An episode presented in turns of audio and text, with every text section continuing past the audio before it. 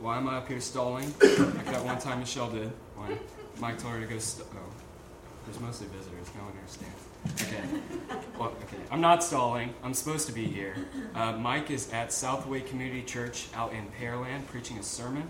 So uh, today is the start of Advent. It's a four-week time of when uh, Christ, uh, expecting and waiting for Christ to come. Right. So it, it's on the church calendar. And so here at FC3, we take this very seriously. We recognize it, rem- we remember it, and we are involved in this process of waiting and expecting Christ to come. Um, so, what we do every year is we have a uh, sermon series that runs parallel with Southway Community Church. And so Mike is actually preaching the same sermon as me right now.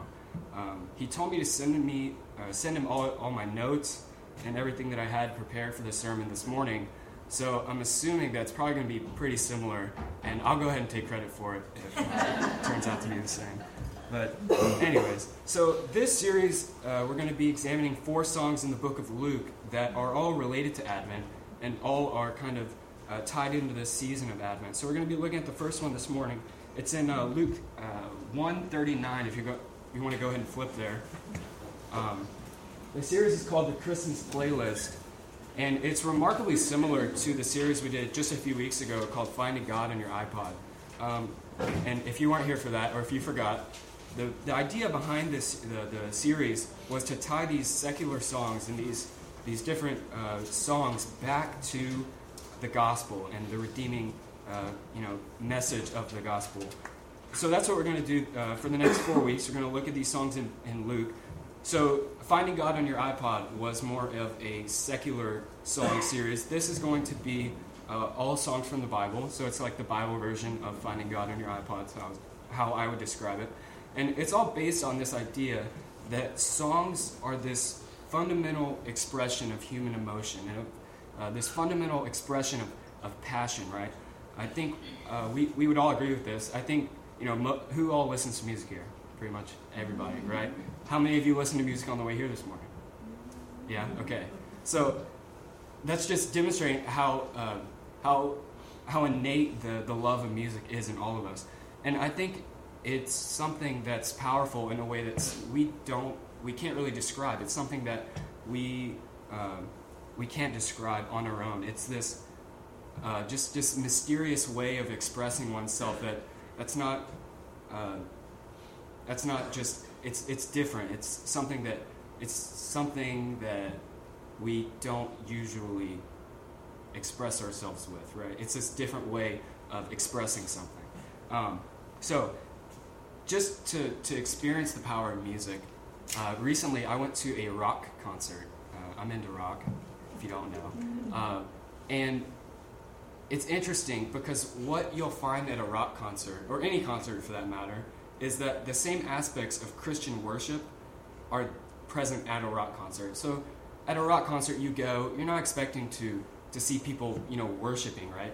But I think, you know, I went and that's what you see. You see people, you know, with their arms up, you see people with their eyes closed, people just singing from the bottom of their hearts. And I think this would constitute as a form of worship, which I think is really interesting and goes to show how powerful and how um, how important music is to us.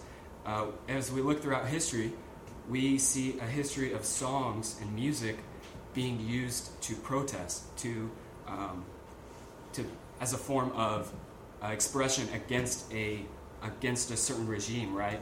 Uh, take for example the civil rights movement was a movement uh, that had a lot of different aspects to it. Right? They did sit-ins, marches, boycotts, all that sort of thing.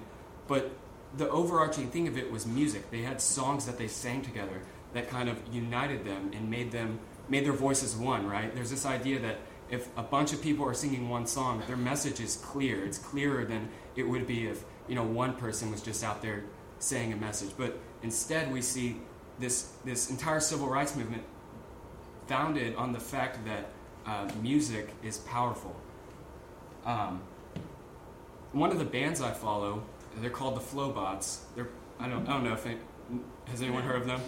No? Okay, yeah. So they're this band, and they're really political. Really, uh, they're political activists as well as a band. They're a they're not a Christian band, but their band members are Christians, but they're really, really involved in the community and the uh, protesting in Denver, Colorado, where they're from. And their next album is actually based on this idea of a protest song, right? So they've discovered that they'll go to these protests, and there's other musicians there, but they don't have songs to sing, right? It's one thing to sing for entertainment, but it's another thing to sing in protest, right? So that's what their next album is. Their next album is compiling these protest songs that they can all sing together at these movements that they go to, right? And again, it just goes to show how powerful music is, and that people are uh, starting to realize that protest songs, you know, change things. Uh, you know, song, these protest songs are songs that pick fights with with injustice in the world. They they're they're calling out something that's wrong in the world, and I think that we're going to see that today in in Luke, uh, in Mary's song. I'm going to argue today. Michelle talked about last week that she said that her text was subversive. I'm going to argue today that my text is as subversive, if not more subversive. So, first of all, what is subversive? I Googled it like 10 minutes ago. this is what I got. Uh, subversive. Tending or intending to subvert or overthrow, destroy or undermine an established or existing system, especially a legally constituted government or set of beliefs. Would you all agree with that definition? Yes? Okay. Well, I'm, I'm sticking with it. Um, so, what is the most subversive thing that you all have ever done? Okay, wait. I probably don't want to know, anyways. because that was a bad joke.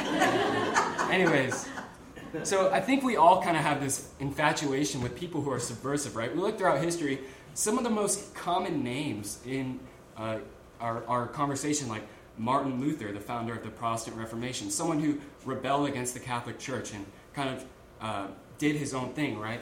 Uh, Martin Luther King Jr., the head of the civil rights movement, someone who uh, broke away from the normal way of doing things. Uh, another more modern example, Miley Cyrus, right? Someone who is, it, she you know rejected Billy Ray's uh, way of thinking, right? She's doing her own thing now. Whether or not that's good or bad is up to you to decide. But you know, I mean, it's she's she's being subversive. She's subverting the authority that she was formerly under, right?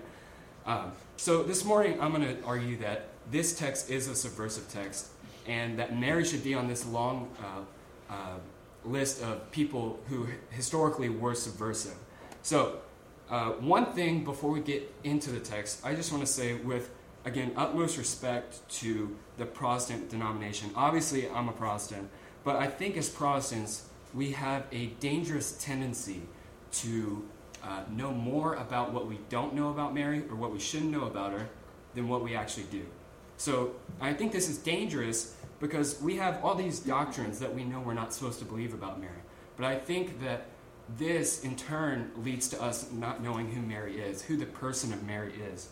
So this morning, I'm going to encourage all of us, uh, including myself, to take off these denominational lenses that we put on sometimes when we when we look at the text and when we look at Mary and the person of, of Mary. Uh, and I'm going to encourage all of you to just read the text for what it is. And I think if we do this this morning, that we'll get a more full picture of Mary uh, in the context of what she's trying to say to Israel and what she's trying to, in her context, as well as what it says to us. So, verse 39 in those days, Mary arose and went with haste into the hill country to a town in Judah, and she entered the house of Zechariah and greeted Elizabeth. And when Elizabeth heard the greeting of Mary, the baby leaped in her womb. And Elizabeth was filled with the Holy Spirit, and she exclaimed with a loud cry, Blessed are you among women, and blessed is the fruit of your womb. And why is this granted to me, that the mother of my Lord should come to me? For behold, when the sound of your greeting came to my ears, the baby in my womb leaped for joy. And blessed is she who believed that there would be a fulfillment of what was spoken to her from the Lord. Uh, so that's kind of the, the dialogue, the intro to the song. Okay, so verse 46, the song. Uh, and Mary said, My soul magnifies the Lord, and my spirit rejoices in God my Savior. For he has looked on the humble estate of his servant. For behold, from now on all generations will call me blessed. For he who is mighty has done great things for me, and holy is his name. His mercy is for those who fear him from generation to generation. He has, shown, he has shown strength with his arm. He has scattered the proud in the thoughts of their hearts. He He has brought down the mighty from their thrones and exalted those of humble estate. He has filled the hungry with good things, and the rich he has sent away empty. He has helped his servant Israel in remembrance of his mercy, as he spoke to our fathers, to Abraham, and to his offspring forever. And Mary remained with her for about three months and returned to her home. Okay, so kind of a lengthy text. Uh, so, what we're going to do today is look at the kind of history behind the text, and what things are going on around the text, uh, the historical climate of the text, uh, and then we're going to examine how it applies to us. So that's kind of uh, where I'm going with all of this. So, uh, just a few thoughts on the dialogue between Mary and Elizabeth. Um, here we have two people who are building each other up. They're praising God together. I think it's this beautiful sense of community that these two people are meeting together in a home and praising Yahweh, praising the covenant grace of God, right? And and keep in mind that these are two people who are probably on the fringes of society, people who aren't well respected in their community, or people who are uh, maybe even well liked. Uh, if we keep in mind that we have Elizabeth here, who is not a young woman, uh, she's pregnant with a baby, but she's uh, up in her years, right? Her husband is mute uh, because he doubted God that Elizabeth would uh, uh, be pregnant, right? So we got this woman who's married to a priest who's mute and is old and pregnant. Someone who probably not a lot of people are going to take seriously. That's kind of a weird situation. Someone you wouldn't take entirely seriously. Uh, also, we have Mary here. Right? She could be from you know 13 to 16 years old, right? And she's engaged to be married to a man, but she claims she's she's pregnant, right? So that's this in in a first century or not a first century mindset. And that mindset is uh, looked way down upon. Two people who are probably not well respected, liked, uh, um, people who are just on the fringes of their society, right? Um, okay, and then into the song. Uh, so the first few ver- or the, the song itself is called the Magnificat. Uh, and I won't try to say that too many times just because it's a weird word. But it comes from a Latin word that means to magnify. Uh, you can see in the first line of the song, she says, My soul magnifies the Lord. It's this idea that she's praising God. She's, uh, she's em- uh, embracing Him, um, praising Him, right? And I think that her faith in of itself is amazing. I think Mary's faith here is something we need to take note of. Because this is a woman who isn't just facing village whispers. She's not just being made fun of by her friends. This is something drastically more serious. This is someone who's probably facing death for claiming she's pregnant. This is someone who's probably been banished from her community, someone who's been uh, exiled from uh, her, her community and her uh, normal way of doing life. She's not able to uh, partake in the community that she once knew. This is someone who is just, uh, again, on the fringes of society. But here we see her praising Yahweh, praising God for who He is. Um, this is her faith. Her faith really here is is amazing. Uh, I forgot to mention that there was such a thing in this time called the law of bitter waters. Uh, what that was was a law instituted by the priest in the church at the time, and what it essentially was was when a, woman claimed she had been raped or she had been uh, uh, or she was pregnant before getting married, they would do this law of bitter waters, which the, the priest of the time would make the woman who's pregnant drink a mixture of um, uh, mud, holy water, and ink from a from like a pen, right? So, uh, possibly a deadly concoction, right? Something that is not just a silly game. It's something that should be taken seriously. Uh, so, the and the thing is, Mary. So Mary. Oh well, okay. The law. If the woman was telling the truth about what happened, the baby would live. But if the woman was lying, the baby would die. So it was this. It, it was a life or death thing. It wasn't just you know people are making fun of Mary. People are um, are condemning her. It was this real threat of death. You know, I think that this should be taken seriously here. And in the midst of all of this, in the midst of death, in the midst of facing uh, uh, uh, persecution, we see Mary here still praising God, praising Him openly. She's not, she's singing a song, right? We don't sing songs in these hushed whispers. We sing songs uh, like, we're, like we mean it, right? Uh, I mean, if, if uh, Mr. Henderson got up here and whispered a song, I think we'd all be like, what, what are you doing, right? No, Mary's here singing it out. She's not, uh, she's not trying to hide what she believes or what she claims. Um, and, and so the first part of this psalm is, you know, or this song is mostly praising God, right? And I think this is similar to uh, an Old Testament song. So the psalm, the psalms in the Old Testament are these 150 songs that the Israelites used to sing, uh, uh, praising God, and kind of this Advent idea, right? That there's going to be a redeemer of Israel. Israel is going to be pulled out of their exile into this redeeming love and covenant grace of God. Um, so I think she's definitely referring to that. If you want to go ahead and flip with me uh, to 2 Samuel 7, I think Mary's making a, an interesting uh, reference here to the Davidic covenant when God establishes with David that there is going to be a king from the line of Israel to redeem them and to pull them out of their exile. Uh, I'm going to start in verse 12. When your days are fulfilled and you lie down with your fathers. I will raise up your offspring after you, who shall come from your body, and I will establish his kingdom.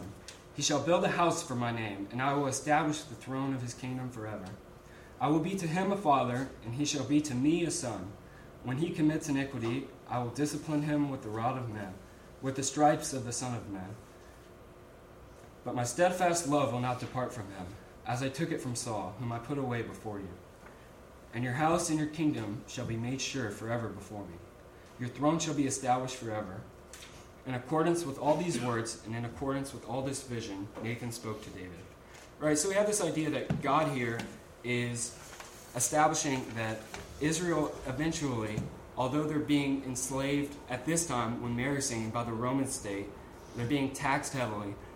She knows that, and and is all of Israel knows that eventually they will be redeemed. They will be pulled out of this suffering and out of this, uh, this cycle of, of enslavement, right?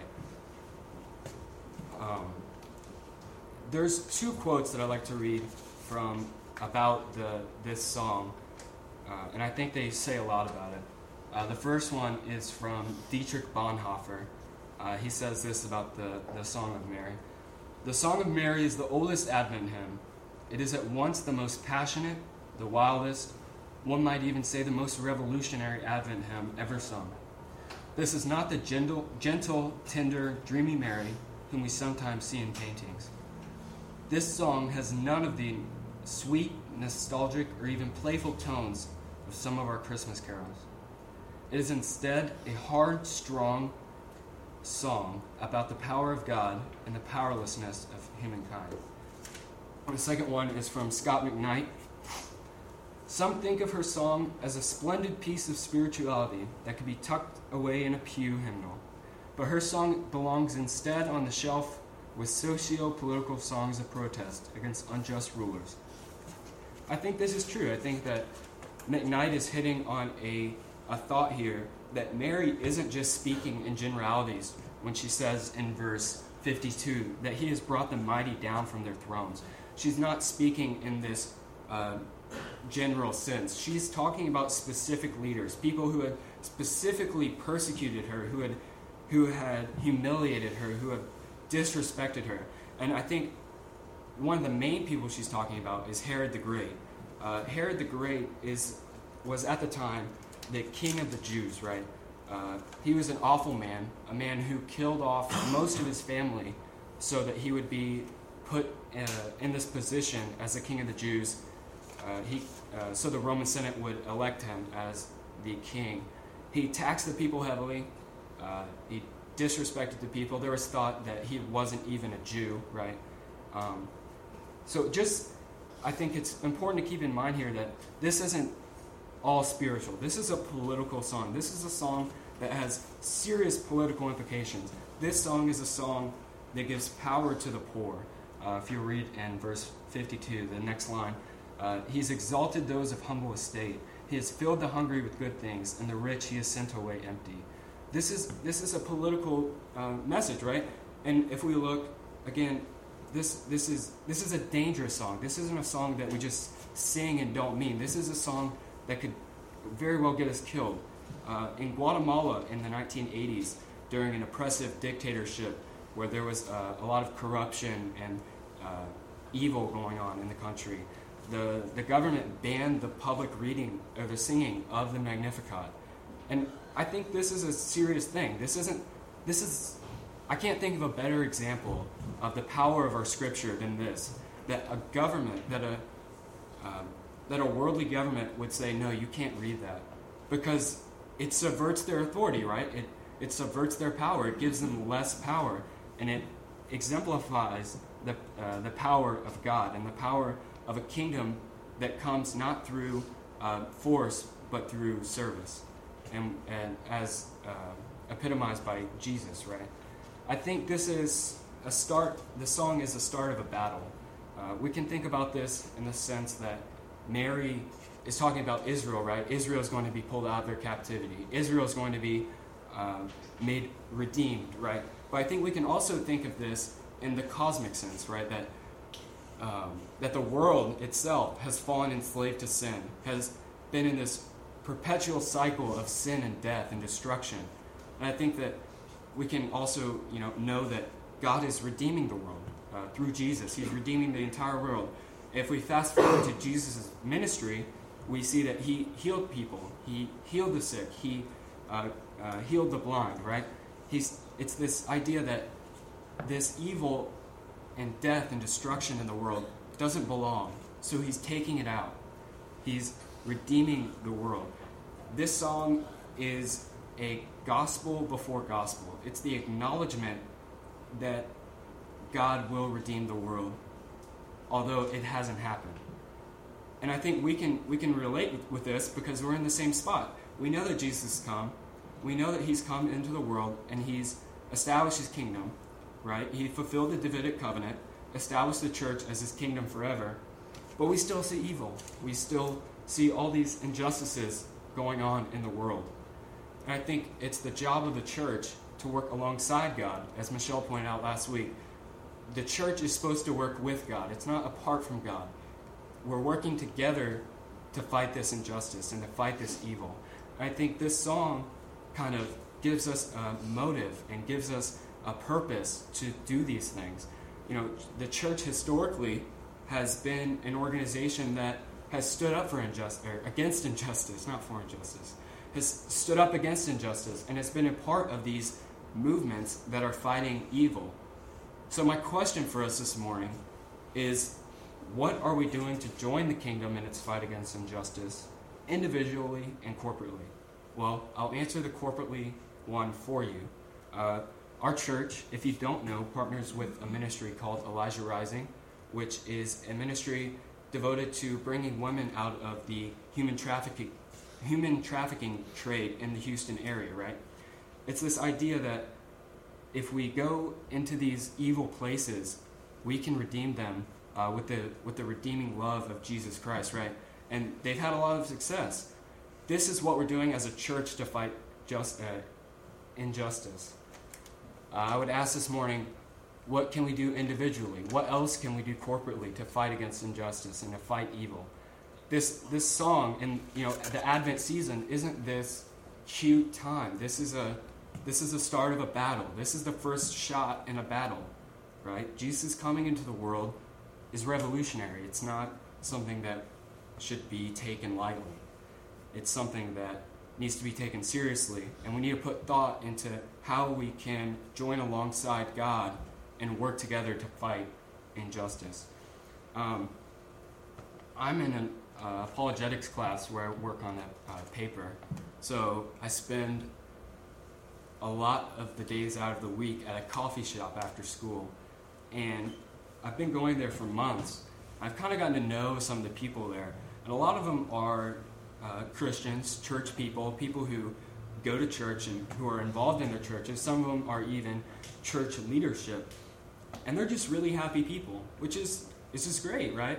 Um, but I've tried to, you know, I've talked to them and I've gotten to know them, and it's like I don't feel a, that they have a burden. I think as a church, we're to have a burden. We're to have a burden for the poor. We're to have a burden for those who are being oppressed. And I think this text kind of is like a battle cry, right? Something that we can take with us as we're fighting injustice. And we can sing this song together and know that God is with us and He's going to help us fight injustice in the world. Uh, I want to. Oops. All right, yeah, hands in pockets. Uh, I want to end on this quote. Uh, it's my quote. You can go ahead and quote me if you want. It's a pretty good quote. Um, this morning, let us not forget that cry, that groaning of creation for justice. And instead, let us be active members of the kingdom of God and remember Mary's song, which is a battle cry to take with us into our mission. Let's pray. God, we approach your